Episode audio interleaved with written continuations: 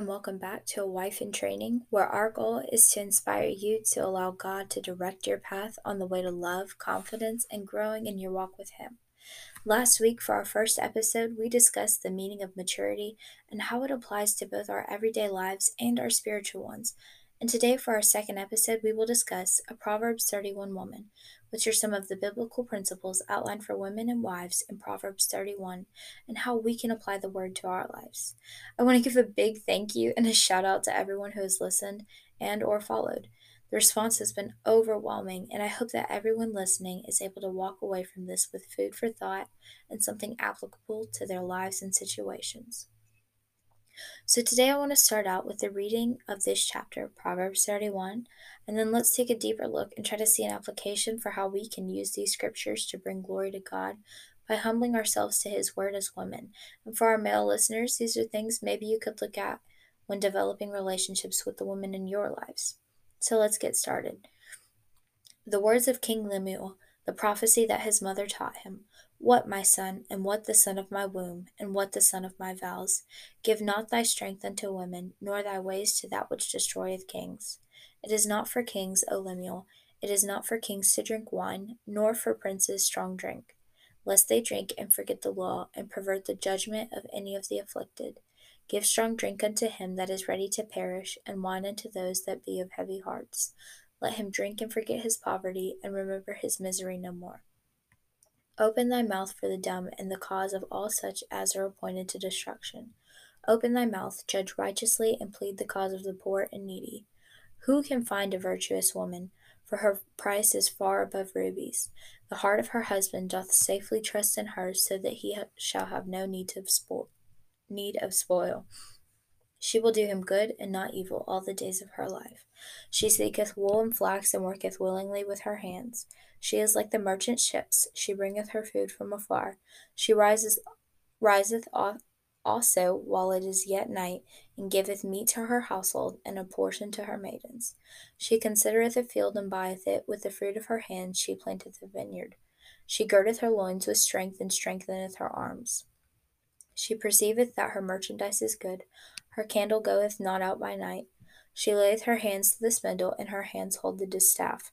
She stretcheth out her hand to the poor, yea, she reacheth for, forth her hands to the needy. She is not afraid of the snow for her household, for all her household are clothed with scarlet. She maketh herself coverings of tapestry, her clothing is silk and purple. Her husband is known in the gates, which he sitteth among the elders of the land. She maketh fine linen and selleth it, and delivereth girdles unto the merchant. Strength and honor are her clothing, and she shall rejoice in time to come. She openeth her mouth with wisdom, and in her tongue is the law of kindness. She looketh well to the ways of her household, and eateth not the bread of idleness.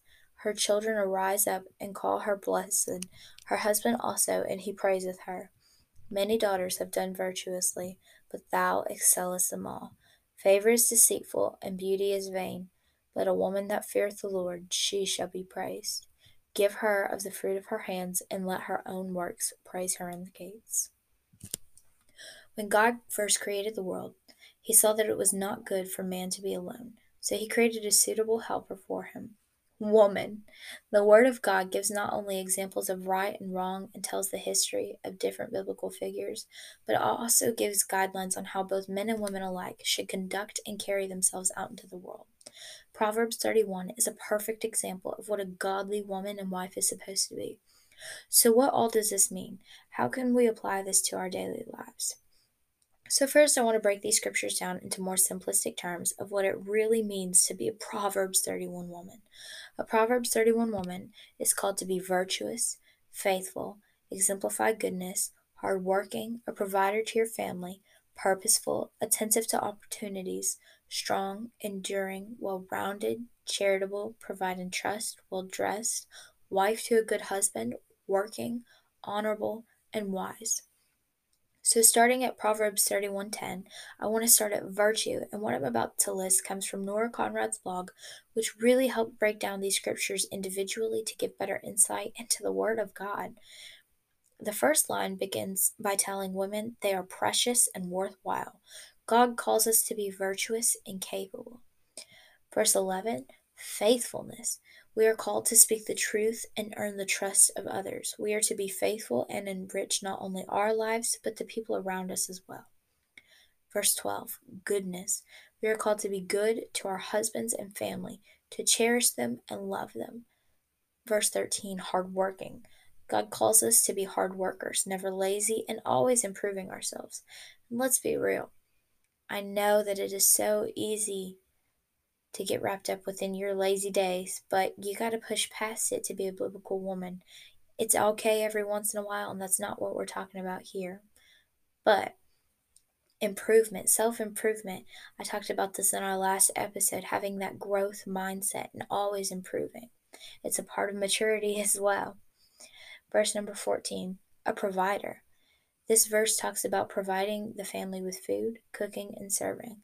This can be taken literally or as Nora had said, and how she sees it, to care for and help your family. Verse 15 An early riser. God calls us to wake up before dawn, which mm, would probably is an extremely hard task, and prepare for the day. Nora mentioned how she said she sees this as God calling us to be hardworking and purposeful with our time. So you start your day in prayer and then prep for the day, getting ready, making sure that everything is done and prepared for your family and for yourself. Number 16, business savvy. This verse was one I that Nora had mentioned she had a hard time with. Many people read the Bible and think women should stay home and be housewives. And while there is nothing wrong with that, the Lord also calls on us to work hard, earn an income, and help our family. It is our job to pay attention to our world and take advantage of opportunities. Strength. Energetic and strong. And this is in verse number 17. This can be your physical strength, working out, and your health, your mental strength, being there for others when they need help, and spiritual strength, asking God for guidance and praying. We are called to do these things with optimism and energy. Verse number 18 endurance. Again, we're called to be hard workers.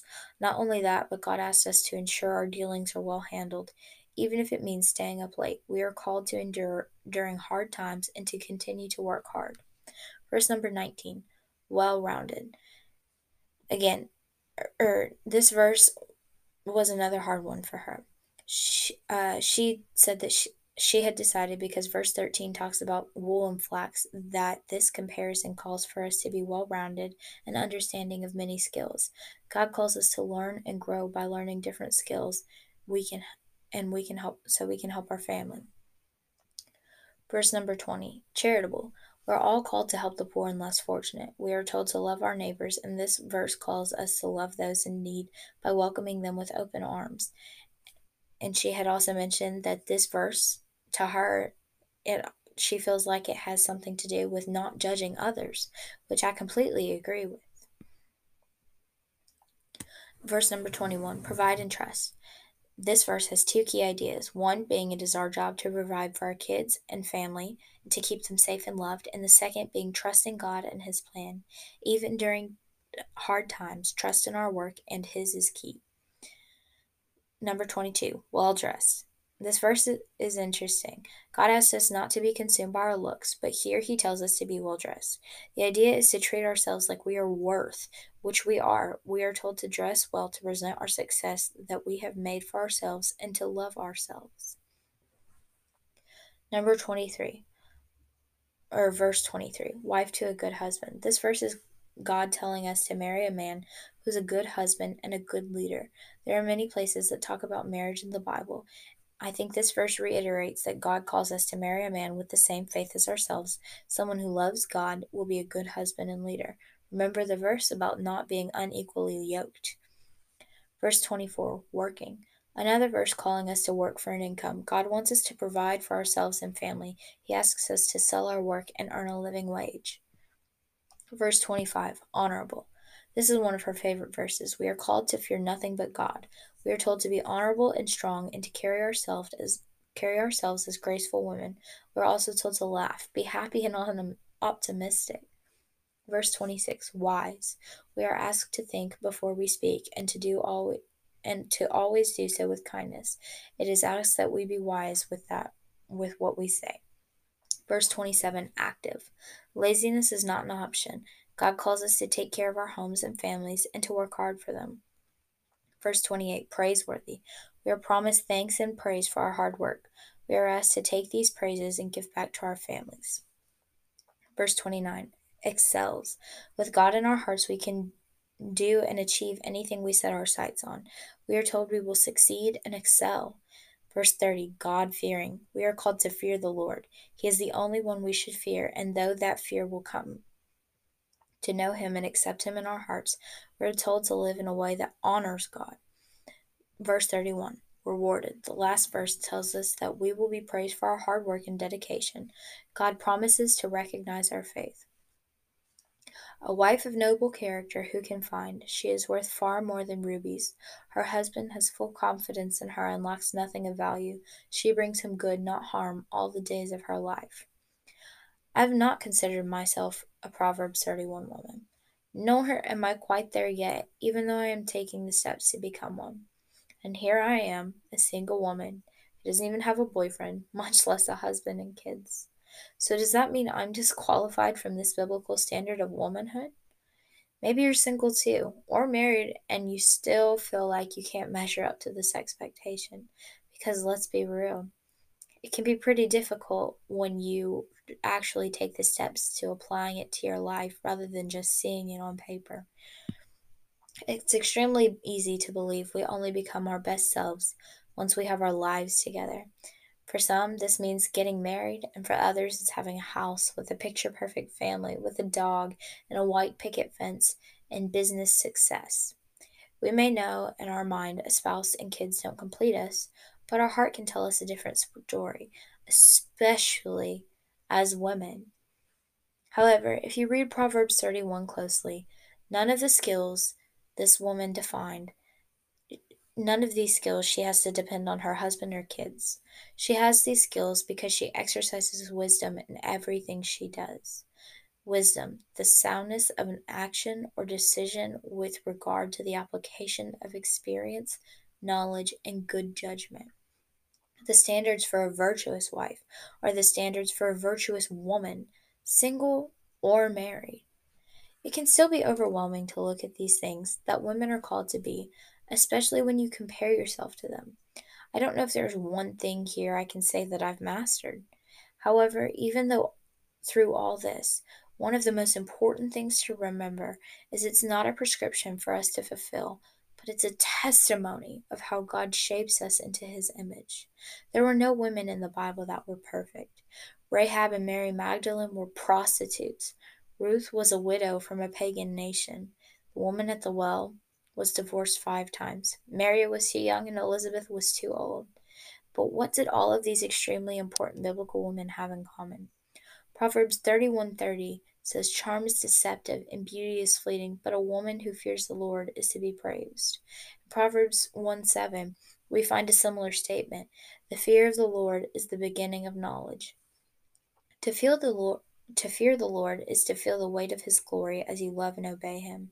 Think about the fear a child may have of disappointing a parent, not because they're scared of getting punished, but because they don't want to displease someone that they love and respect. This is what will characterize us as a Proverbs 31 woman our fear of the Lord, our genuine desire from the core of who we are to please him. Proverbs 31 is not a job description for women, nor is it a shopping list for men. It's an example of the abundance God gives us over time as we grow to know and love Him more.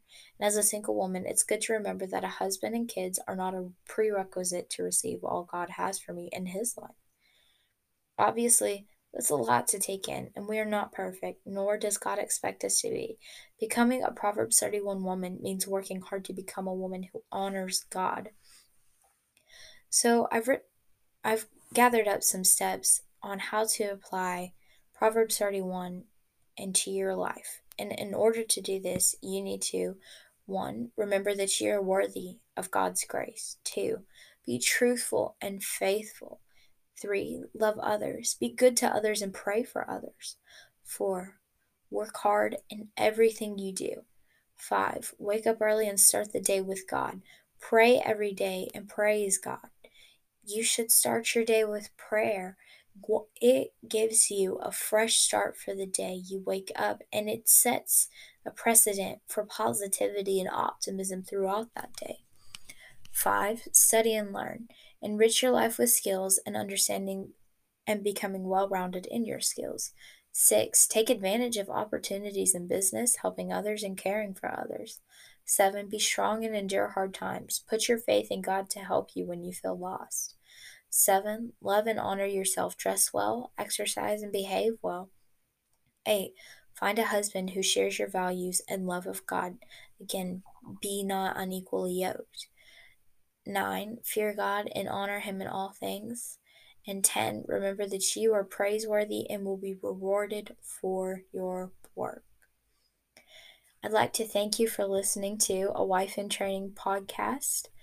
Um, this has been a very interesting topic to discuss into today. I've really been looking forward to being able to put out this to put out this episode.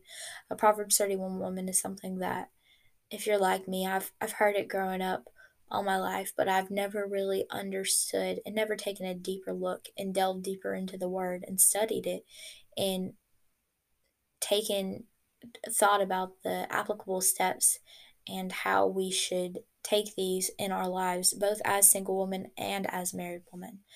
I know growing up I've always thought, well, Proverbs 31 is for it's for the married woman. But no, it's it's for us to learn, it's for us to grow as individuals and when we are connected to our, our person, you know. But I would like to thank everyone for listening in and tuning in on a Proverbs 31 woman for our second episode. I'm so excited about this podcast. It's again, it's such a new thing and it's it's so exciting.